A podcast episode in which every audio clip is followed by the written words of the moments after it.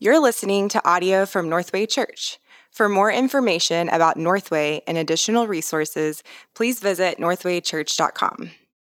Amen. Church family, good to see you here this week. Glad you're with us. If I haven't had the chance to meet you, my name is Shay Sumlin. I'm one of the pastors here. We've got a lot of folks standing in the back. So if we could scoot in every seat we're going to need here if possible, if you could scoot towards the middle, that'll free up some of the outside aisles for those that are coming in.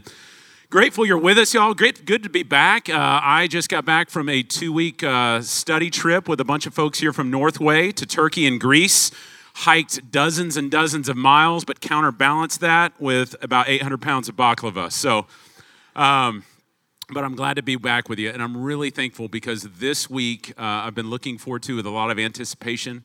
Um, as the Lord would have it, we're kind of un, uh, informally calling this our Dubai week. Uh, not only do we have the Childresses here, which we're so grateful for, long, long-term missionaries here through Northway that have been serving in Dubai for many, many years faithfully, uh, but also the chance uh, to have both Dave and Gloria Furman here uh, as well. Dave is the, uh, the lead pastor of Redeemer Church in Dubai, and I'm excited for a number of reasons. One, because the partnership that we're trying to establish uh, with the ministry on the ground in Dubai. Dubai is one of the crossroads of the world right now. The nations are there in Dubai. There's a great opportunity for training and sending. And so it's a beautiful opportunity for Northway Church to be a part of what God's doing in a strategic part of the world uh, that's flanking the 1040 window. And so I'm excited about that. But I'm also excited because Dave Furman and Gloria Furman are longtime friends of mine mid 90s when I was up at Rockin' UNT. Any calls up in here? Come on, right here. There we go. Got some old school that are in the building right now. Um, uh, I met this, uh, this young guy and this young girl who were crazy zealots on the campus of UNT, doing some radical dorm ministry, um, had a heart for the Lord, a heart for the gospel, heart for the nations. And uh, eventually, as I became the college pastor in Denton, uh, brought them onto part of my team to lead part of the missions effort of our college ministry and they had a heart for the nations. Dave and Gloria did. Uh, 2006, Dave Furman developed a nerve disorder in his arms um, to the point that even today his arms are basically rendered disabled. So I say that up front because, in case anybody wants to shake his hand afterwards, I'm just playing defense right now for him uh, on that front. But that didn't stop Dave and didn't stop Gloria from wanting to serve the Lord and the call that the Lord had put on their life. And so, as they began to uh, consider what life could be like in uh, global missions and starting getting trained for global missions, they had kind of the Apostle Paul moment where they thought they were going to go to Spain, and the Lord redirected them to Dubai. 2008, they landed in Dubai. And then by 2010, uh, God used Dave and Gloria to help plant uh, Redeemer Church of Dubai, and it's been going ever since. On any typical Sunday, you can see up to 60 to 70 different nations gathered in their Sunday gathering. Um, and so the Lord has been so faithful all these years in Redeemer Dubai. And on top of that, they helped establish uh, Gulf Theological Seminary in 2015, where many men and women uh, among the Arab nations are being trained in, uh, in, in biblical theology and pastoral ministry. And so, with that, uh, we have reconnected and have an opportunity uh, to see a partnership established here between our churches that I'm really excited about for you to hear about today. You'll see Dave here in just a moment. Gloria, you'll be introduced to here at the four o'clock service. We're doing a Q&A with them. Dave's authored a couple of books on suffering, uh, and Gloria's written about a thousand books on motherhood and parenting that are fantastic.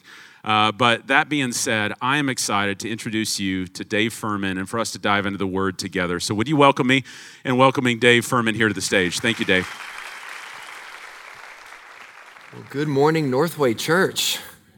It's a joy to be with you all here today. Uh, I am here, be joined shortly by my wife, Gloria. We've been married 20 years. We have four kids. You saw that picture there Eliza, Nora, Judson, and Troy. Just so thankful uh, for, for them. It was no small task getting to the US this time around. It took us four flights, over 20 hours of flying. We had to go through immigration in Canada when we weren't even expecting to go to Canada at all. And then we lost all six of our suitcases.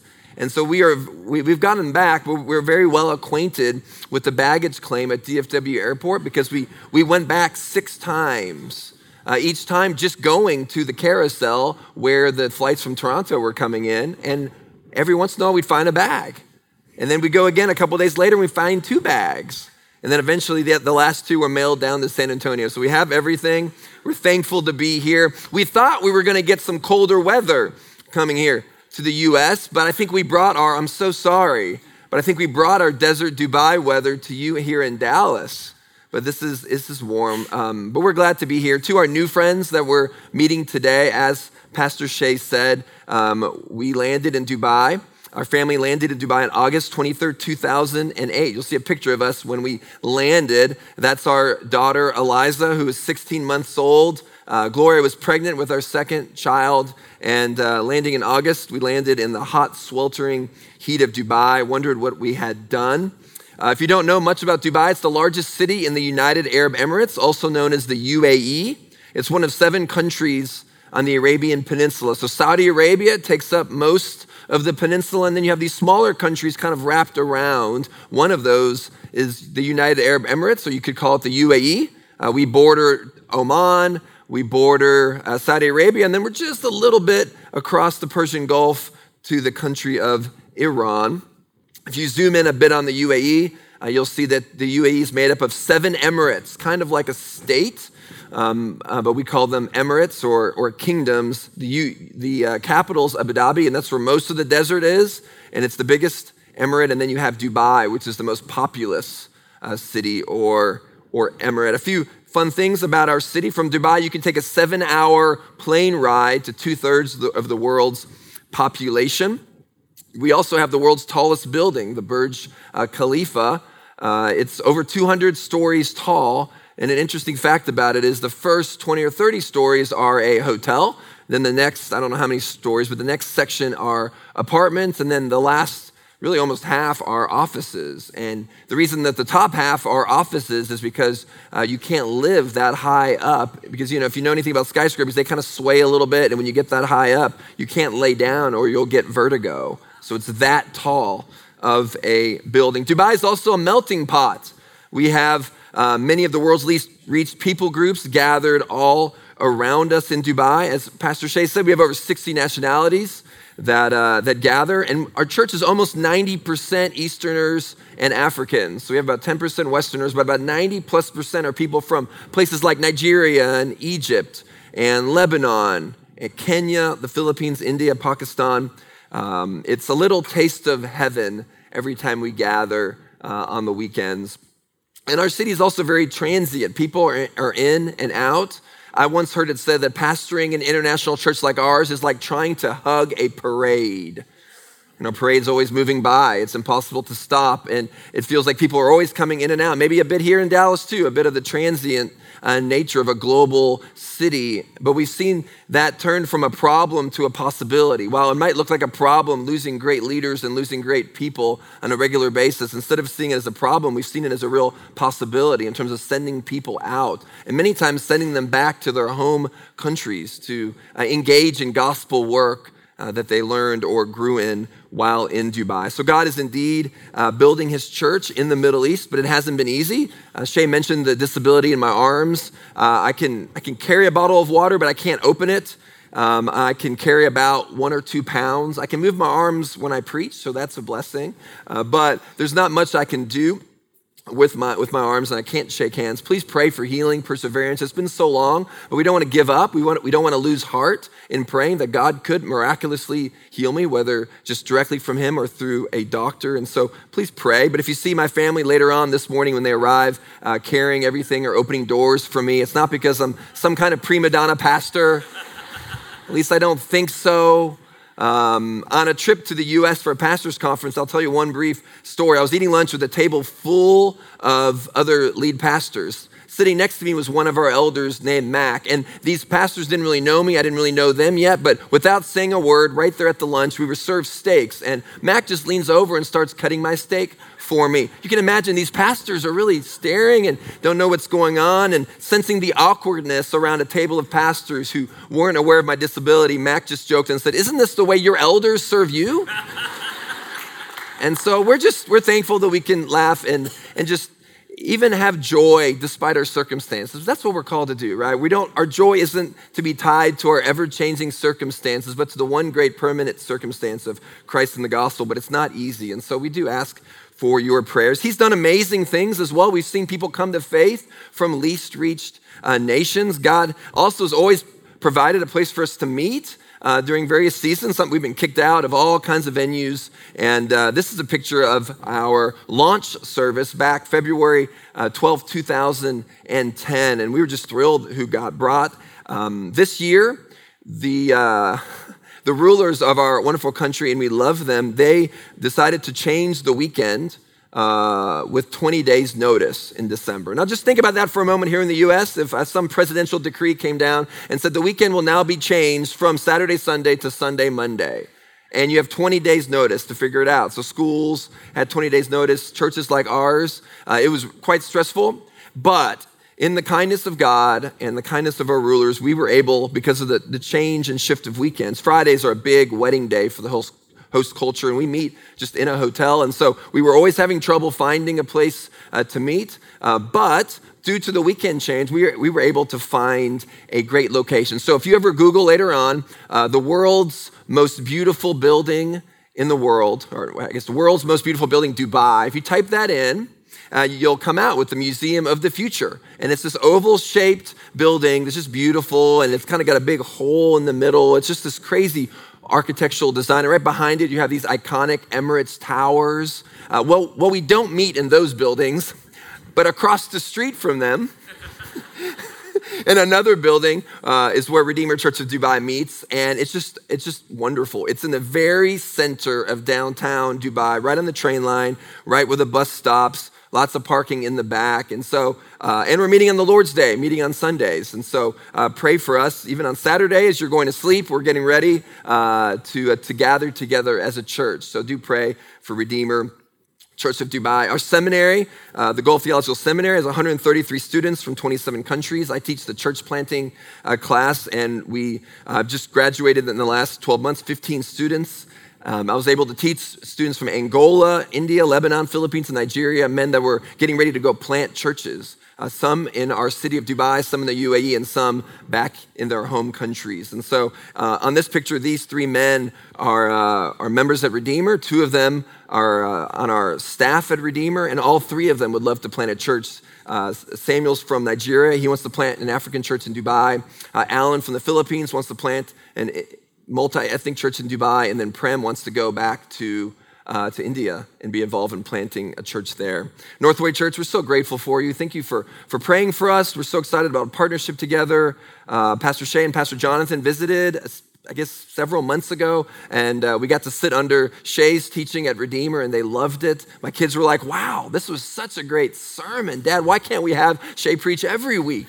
And I said, well, because I'm the pastor here and he lives over there. But um, Shay and I did go to college together. We had history classes together, uh, which was a joy. That was what? I don't, uh, 25 years ago. I don't even know how long ago, but our relationship goes way back. And Gloria actually became a Christian uh, through uh, the influence and the evangelism of Tiffany Sumlin. So she went to University of North Texas, and, and Tiffany was leading a Bible study and led Gloria uh, to Christ. So to say that we love uh, the Sumlins would be an, an understatement, uh, just being led to Christ. And then Shay officiated our wedding ceremony. I think it was the second or third wedding ceremony. You did a great job, by the way. Loved it. We're still married 20 years later.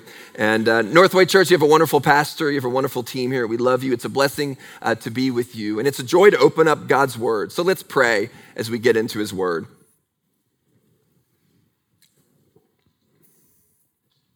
well, Father, we thank you for another day when your mercies are new. We thank you for your love and care for us. Speak to us now through your holy word.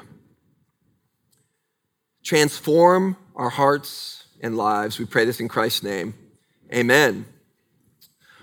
I want to talk about a wedding today. You know, weddings are a big deal. Magazines are dedicated to weddings. There are movies about weddings the wedding planner, the father of the bride, the princess bride, runaway bride, a TV show called Bridezillas. I don't necessarily recommend it, but it's there. While all cultures have weddings, it's interesting to see how they differ across cultures. For the most part, weddings in our host, host culture separate the men from the women for almost all of the festivities.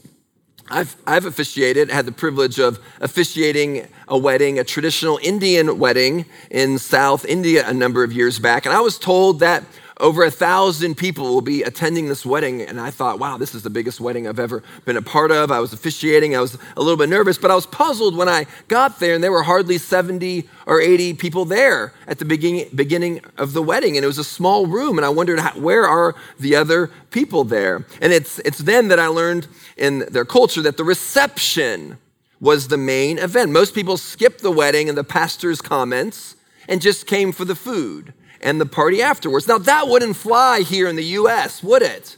Because for us, the reception is the reward for sitting through the wedding, right? No wedding, no food. Those are our cultural rules. Well, I'm most proud of the food at our wedding reception 20 years ago. We're still the only people I know who had Chick fil A cater their wedding thousands of Chick fil A nuggets for our closest friends. Now, we still love Chick fil A, but just to be honest, we're in a little shock right now because here in some places you can go to the store and buy these large bottles of Chick fil A sauce now. God bless America.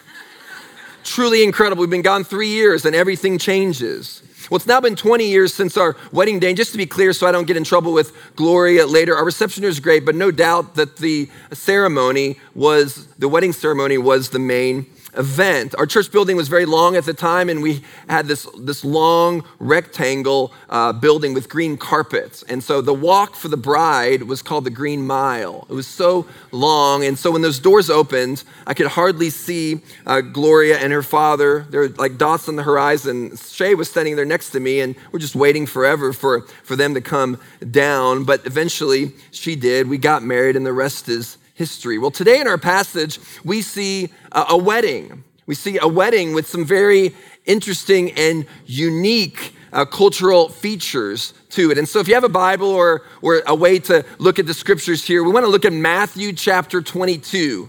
Matthew chapter 22. So, the first of four Gospels Matthew, Mark, Luke, and John, the first book of the New Testament. It's a parable in a series of parables. we'll look at verses 1 through 14. We'll kind of read it as we go, but there are two major themes in the passage. If you like an outline or if you like taking notes, let me just tell you where we're headed. Two, just two points, two hooks to hang the scripture on here. Number one, the king's invitation.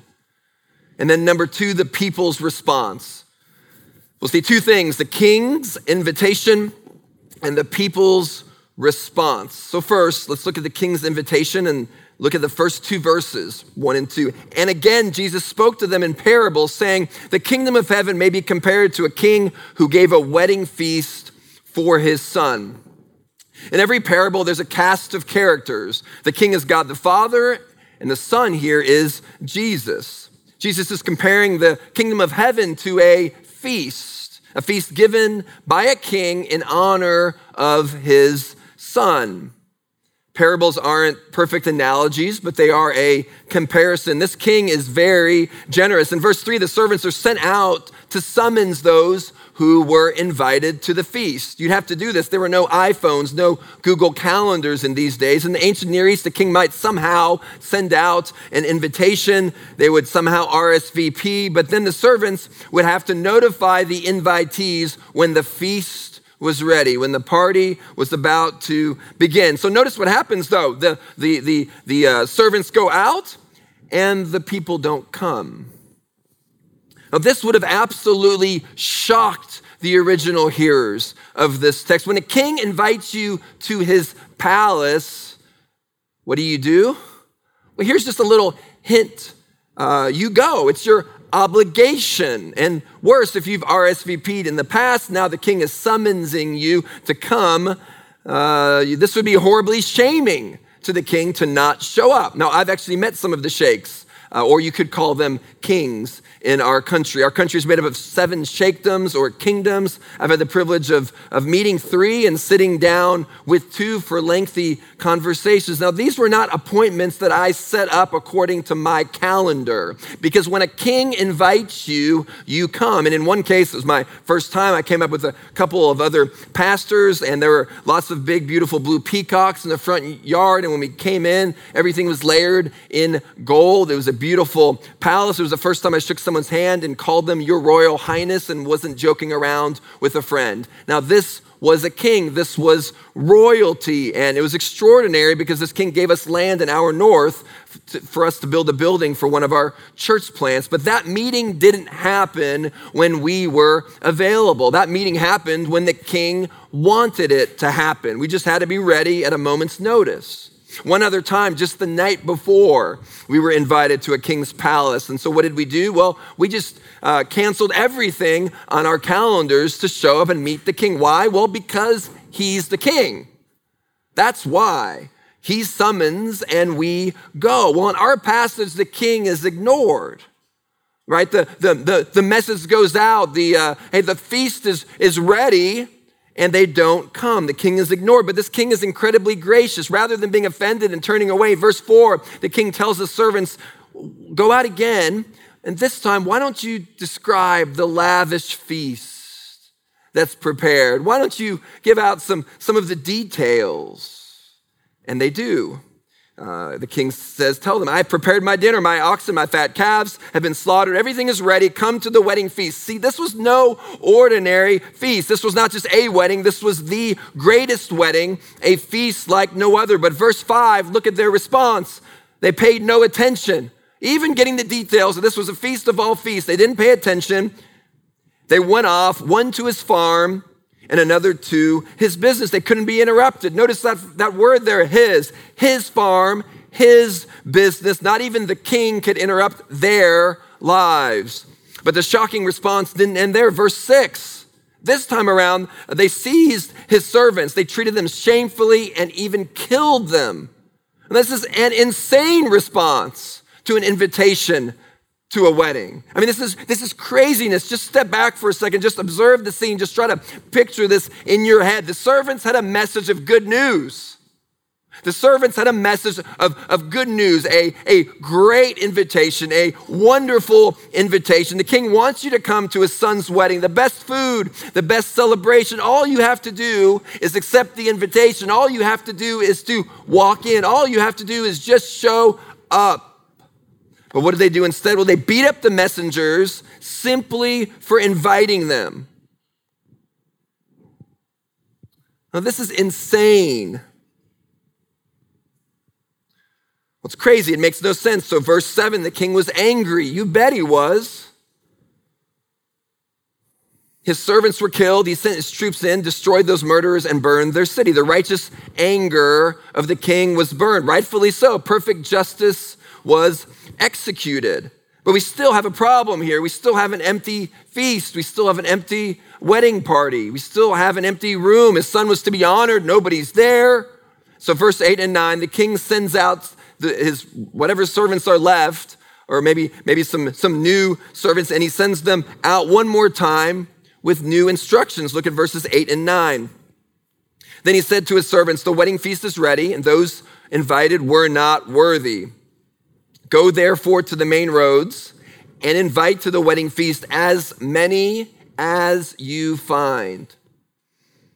Well, the original guests weren't worthy.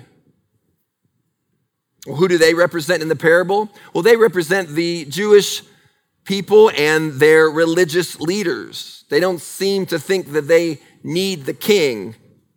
The king says, All right, then, I'm going to send out my servants to a, to a different people to a, to a new people. He's talking about the Gentiles. Go to the main roads and invite everyone and invite anyone. In verse 10, that's what they did. These people had no relationship to the king. It was a surprising invite, no reason to be a guest.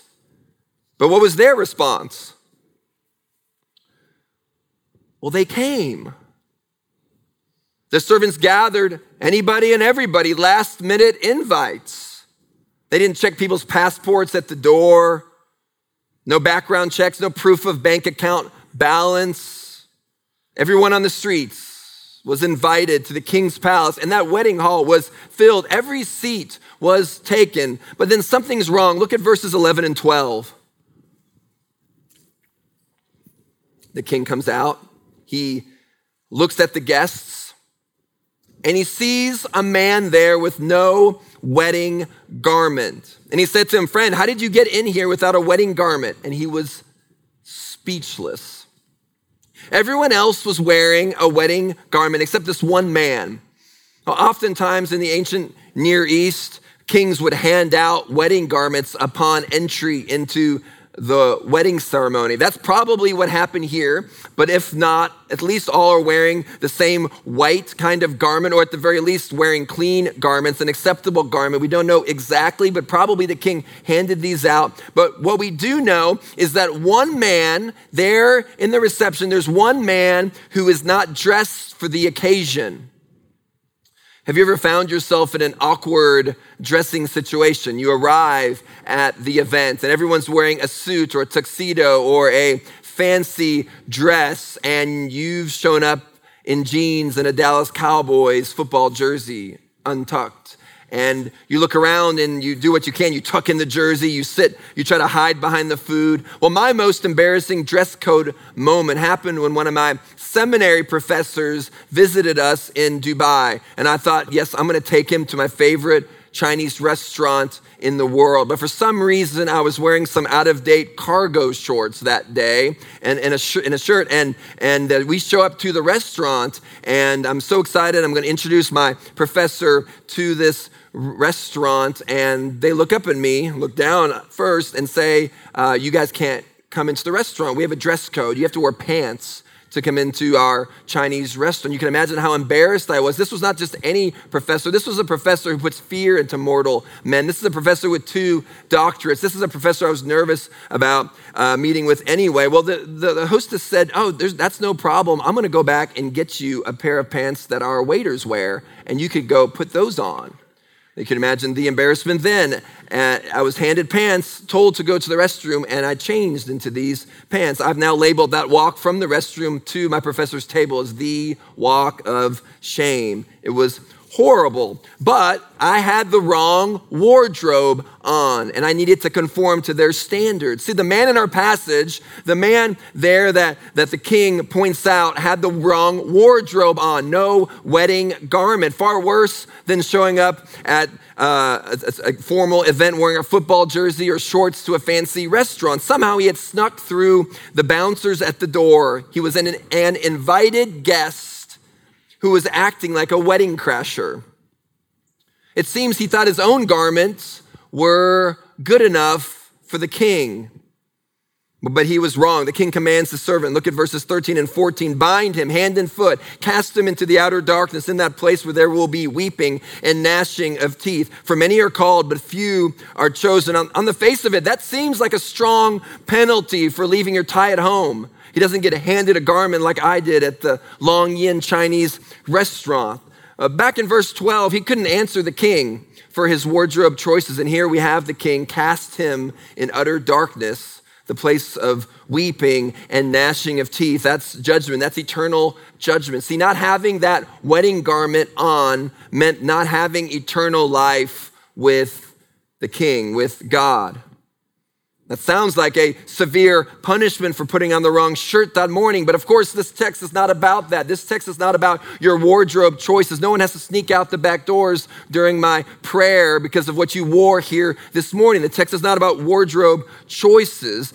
This is about our response to God's work. And that's the second point uh, we see in our passage. We've seen the king's invitation. That invitation goes far and wide, it goes to anybody and it goes to everybody. But we see the people's response. That's number two. That's the second uh, point this morning the people's response. Now, this man, his response, he had mocked the host's provision of wedding clothes. This was an insult. There was a complacency, even a rebellion. His best, the best he could do on his own, wasn't good enough for God. And so that man is thrown out of the feast. His deeds remind us of the book of Isaiah. All our righteous deeds are like filthy rags. Well, the point is, we're not fit for the feast on our own. But in Isaiah chapter 61, verse 10, the prophet had a solution. I delight greatly in the Lord. My soul rejoices in my God. For, now listen to this, for he has clothed me with garments of salvation and arrayed me in a robe of righteousness as a bridegroom adorns his head like a priest. The meaning of the parable is clear. Most parables have one main point, and this, this parable is so clear. God provides a feast. That's a symbol of his kingdom. It's a feast for his son, and that invitation goes far and wide to anyone and to everyone. But if you reject this invitation or you come to this invitation wrongly, you, miss the feast. You don't get to partake in this celebration, in this party. If you think you can get in with your own works, you'll be thrown out. Verse 14 tells us many are invited, but few will come. There's a call and there's a response. It's been said that the word chosen here was originally a synonym for Israel, but with their rejection also came an invitation to the Gentiles, to the whole world. And Jesus is speaking of the Jews, and he's speaking of their religious leaders. These are the ones who boasted of their tithes. Look at how generous we are. They were the ones who stood at the street corners and prayed really loud prayers so that everybody could see how just pious and how holy they were. But the point is, those things don't save. Even if those were good works done with a good heart, there is no 100% pure motive. No works can save us. What he's saying here is you're no better than a tax collector before God. You're only invited if you say nothing in my hands I bring. That's the only way you can enter into this feast. Those wedding clothes represent the righteousness of Christ. And our passage shows at least four ways you can respond to the king's invitation. First, you can respond with apathy. In the early verses, that's what we saw. Those first invitees, they went on in their own business, his business, his farm, they, their lives could not be ignored, and it was an apathetic kind of response. Well, secondly, a second response is hostility. There's persecution here. These servants are going out with a good message, they get beaten for their good news. They get killed for their good news. There could be a hostility towards this king's invitation. A third response is self righteousness. So we see apathy, we see hostility, and then we see self righteousness. That's that man in his own clothes. That's that man not wearing the wedding garment. It's the man who thinks he can get in. It's the person who thinks they can get in to the feast on their own merit. And then there's a fourth way. And this is the good news. There's a fourth way. These are the people who actually came into the wedding banquet. This represents anyone who has come to Jesus on the basis of Christ's righteousness, and that's it. And all are welcome, anybody and everyone. And it's shocking because it's the same Father who hosts the feast in honor of his Son, is the same Father who sent his Son into this world. Jesus, God in the flesh, fully God and fully man. He would come live a perfect life. He would be tempted, yes, but he would never sin. And he would set his face towards Jerusalem and set his face towards the cross. And he would march willingly to that cross, even dying on the cross, taking upon the sins of all of his people from all times, past, present, and future. And there upon the cross, he took his he took the place of us sinners, paid that penalty, was buried in a tomb. And how do we know all that he said and all that he did was true? Well, it's because on the third day, after being buried in that tomb on the third day, he rose from the dead and he proved that everything he said and everything he did was true. Now, friends, this is the gospel, the life, death, and resurrection of Jesus Christ. This is the good news. This is the invitation that the King hands out and gives out to anybody and to everybody. And so it doesn't matter, friend, what you did last year or even last night. If you're here sitting this morning, this is a, the grace of God in bringing you into this room, even today. If you don't yet know this King, if you don't yet know King Jesus, even today, you can turn to him. And you can just open your hands, just, just empty, and you can say in your heart to God that, that there's nothing you can do to earn salvation. There's nothing you can do to come into this feast except to say, There's nothing I've done. You've done it all. And it's to repent of your sin and to believe in Jesus to save you. This parable here demands a response. By not responding, you are responding. And so if you've never responded to follow Jesus, come to his banqueting table. Come into the feast. Accept this invitation. Turn away from your old way of life and turn to Christ. Well, that's the first response here. We see the king's invitation. We see the people's response. The first half of that is that you, you've got to come in to the feast. You've got to turn to Christ. But there's a second part as well. As Christians, we're called to share this invitation with others. So, first, we have to accept the invitation. We have to come in, but then we get to be a servant of the king and we get to tell others about this invitation. We're ministers of reconciliation. Second Corinthians chapter 5 says we're Christ's ambassadors. We're the ones who go out and do the inviting today. And so, are you inviting your friends to follow Jesus? You inviting your coworkers, or maybe those that are on campus with you if you're a university student, or maybe in your schools, wherever you find yourself? Are you inviting people to this feast? Are you inviting people here on Sundays?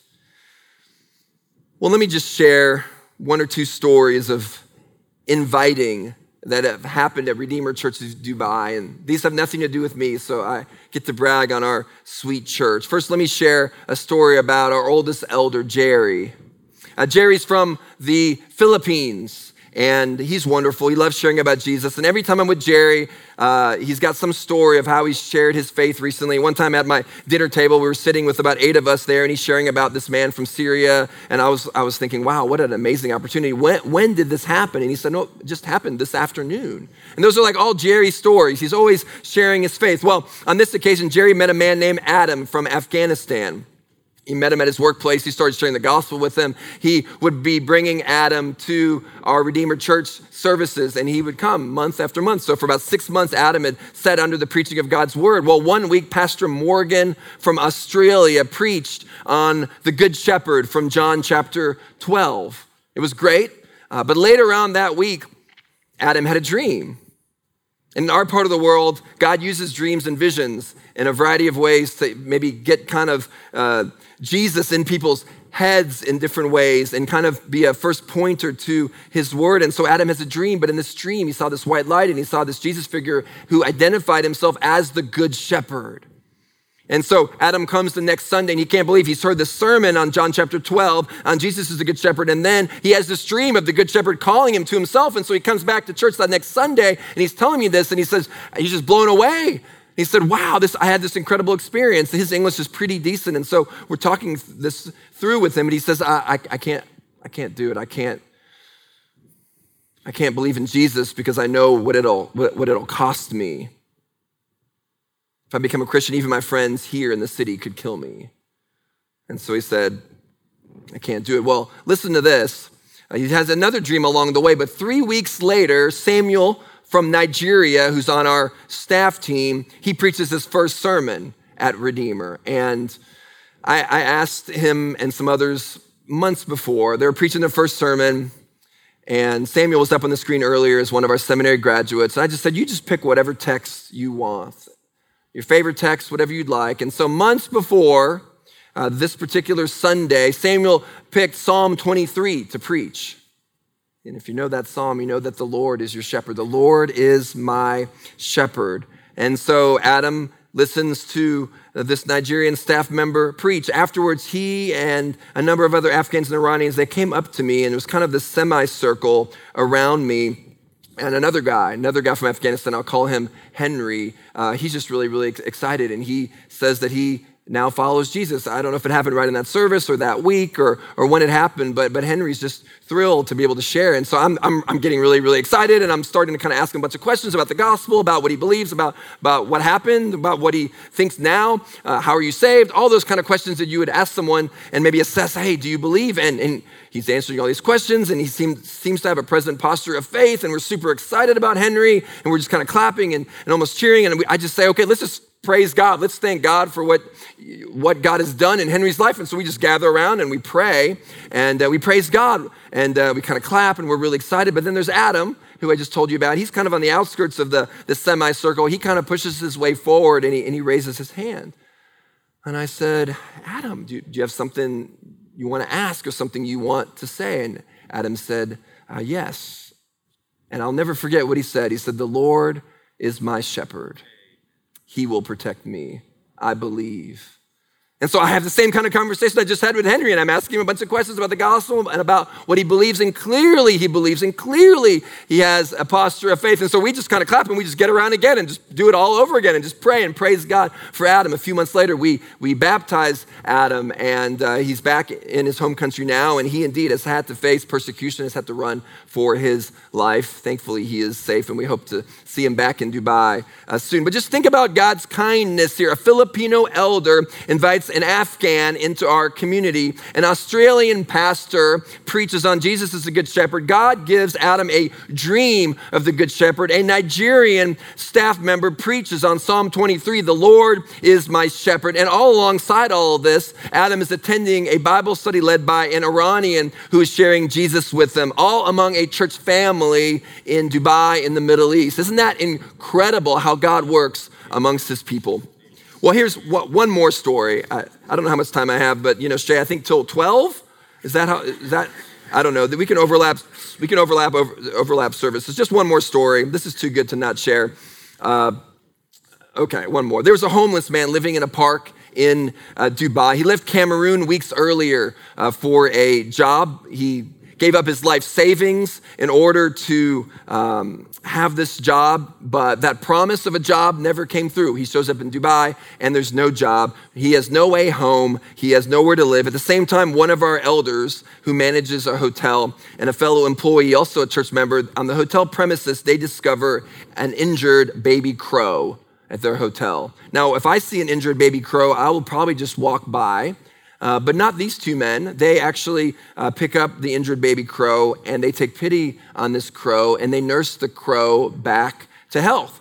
The crow grows and they let it fly around the hotel like a personal pet. The bird would sit on their shoulders. Eventually, though, the crow started pecking the heads of some of the guests, which isn't really good for hotel business. Uh, the manager sadly asked the employee who really loved the crow to drive across the highway and release the crow into the wild. So the crow flies away, but he flies away to a park and sits next to a homeless man. And a crow who'd been let go uh, now befriends a man who had nowhere to go. Now, I couldn't make up this story even if I tried. But listen to this. The man notices a little tag on one of the crow's feet. And the crow is just so kind, just sitting there. The man actually takes the tag and it has a phone number on it. And this man from Cameroon, he goes and says, Oh, wow, I, I, I should call this number on this crow's foot. And so he dials the number, and it was the phone number of that church member who loved the crow and nursed him to health. I have no idea why he felt like he wanted to tag his phone number on the crow, but it was his pet he loved the crow. And so the man calls the phone number because why not? How often does this happen in your life? How many crows have phone numbers on their feet? Well, the, the Filipino church member answers the phone. He talks with the man and invites them. They meet together. He ends up giving him a job and housing at the hotel and invites him into church. He eventually joins our church membership. It was our first member addition via bird in our church's history. Now, think about it. God sent a baby crow out of its nest injured somehow into the hands of a follower of Christ who took care of him, and then onto the shoulders of hotel guests who were annoyed by him, and then across town to a park to a man who desperately needed God to intervene in his life. And the crow links these two men together, and this Filipino man invites this Cameroonian friend into church. He joins the church, and God is building his church through unique ways of invitation. Friends, we're called to be ambassadors. That's our job. It's who we are, whether it's at the workplace like Jerry, whether it's a man finding your pet crow and gives you a phone call. Every story is different, but each one had a servant inviting others to the wedding party. Each one had a servant inviting others into uh, God's kingdom. And so, Northway Church, are you keeping your eyes and ears open, looking to invite others to the kingdom? The servants in our parable, they are evangelists. They are those who share the good news. We're called both to believe the gospel and we're called to share the gospel. That's the proper response. So, in closing, maybe you're intimidated by that. Maybe you feel like you've only been a Christian for a couple months, or maybe you've been a Christian for a while, but you're just not confident in sharing the gospel. Maybe that makes you nervous to think about sharing with your friend or think about sharing with your family member. Maybe you fear their response, or you fear that they'll think you're crazy, or you just fear that you just can't clearly articulate the good news of the gospel. Well, I'll just end here with the story of Charles Spurgeon's grandfather preaching. And I love this story. The young, famous Charles Haddon Spurgeon was late to come to the church. It was, it, he was late, his grandfather was there, and so his grandfather just jumps up to the pulpit and starts preaching. Uh, in the middle of the sermon, Charles Haddon Spurgeon, he walks in, and by that time he was so wildly famous, they were printing his sermons in the London newspapers. And so his grandfather stops the sermon and says, Okay, everybody, why don't you take a look? Take a look for yourself. There's my grandson. He's arrived.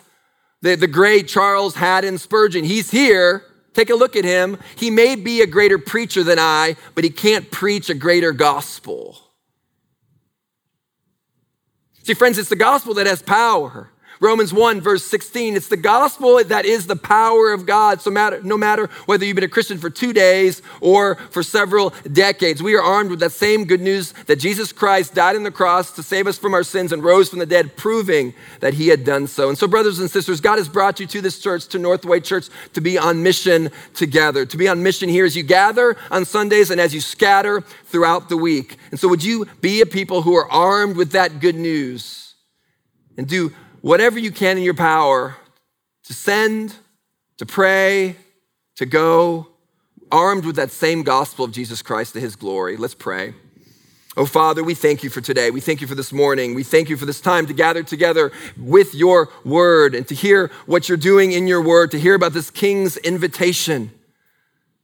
Oh, Lord, we pray that if anybody here would not yet know Christ, we pray that they would turn today and follow Jesus as their Lord and Savior. And we pray for those that are saved, Lord, that you'd use Northway Church to take this good news of the gospel to their community, to their neighborhoods, and beyond. We pray this in Jesus' name. Amen. Thank you for listening to this message from Northway Church. A podcast should never replace gathering with God's people to worship Jesus. So we want to encourage you to be a part of a local church family. We meet every Sunday at 9 a.m., 11:15, and 4 p.m. and would love for you to join us as we encounter the truth, beauty, and goodness of Jesus.